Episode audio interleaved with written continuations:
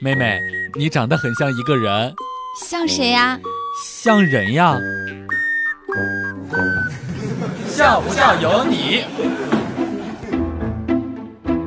办公室当中的胖哥哥前两天过去献血，他看着自己的血一点一点的被抽了出来，不由心疼的说：“护士，我的血千万别给女人用呀。”护士诧异的说：“怎么着，男女还不一样？”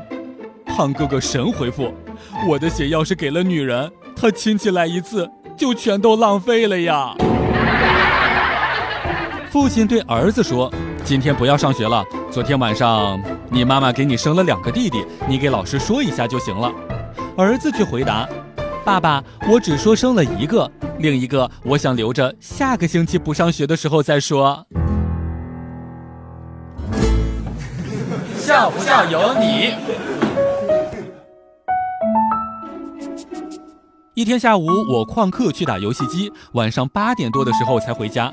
在家门口，我想着该怎么样跟父母亲撒谎呢？老爸肯定会揍我一顿的。突然听到屋子里面父亲正在跟人说话，我特别开心。天助我也！家里面来客人了，父母就不会问我旷课的事情了。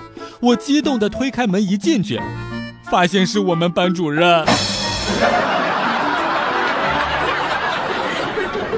今天坐八零幺回家，车上面的人挤得很多。看见一个妹子的包被一个猥琐手伸了进去，我一冲动过去搂住了妹子，顺便拍拍她的包，说：“老婆，快到站了。”然后给她使了一个眼色。她见我这样，愣了两秒，对那个男的说：“老公。”我的天哪，他们两个人竟然是两口子！没到站我就下车了。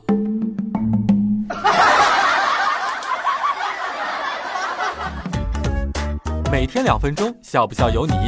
你要是不笑我就不跟你玩了。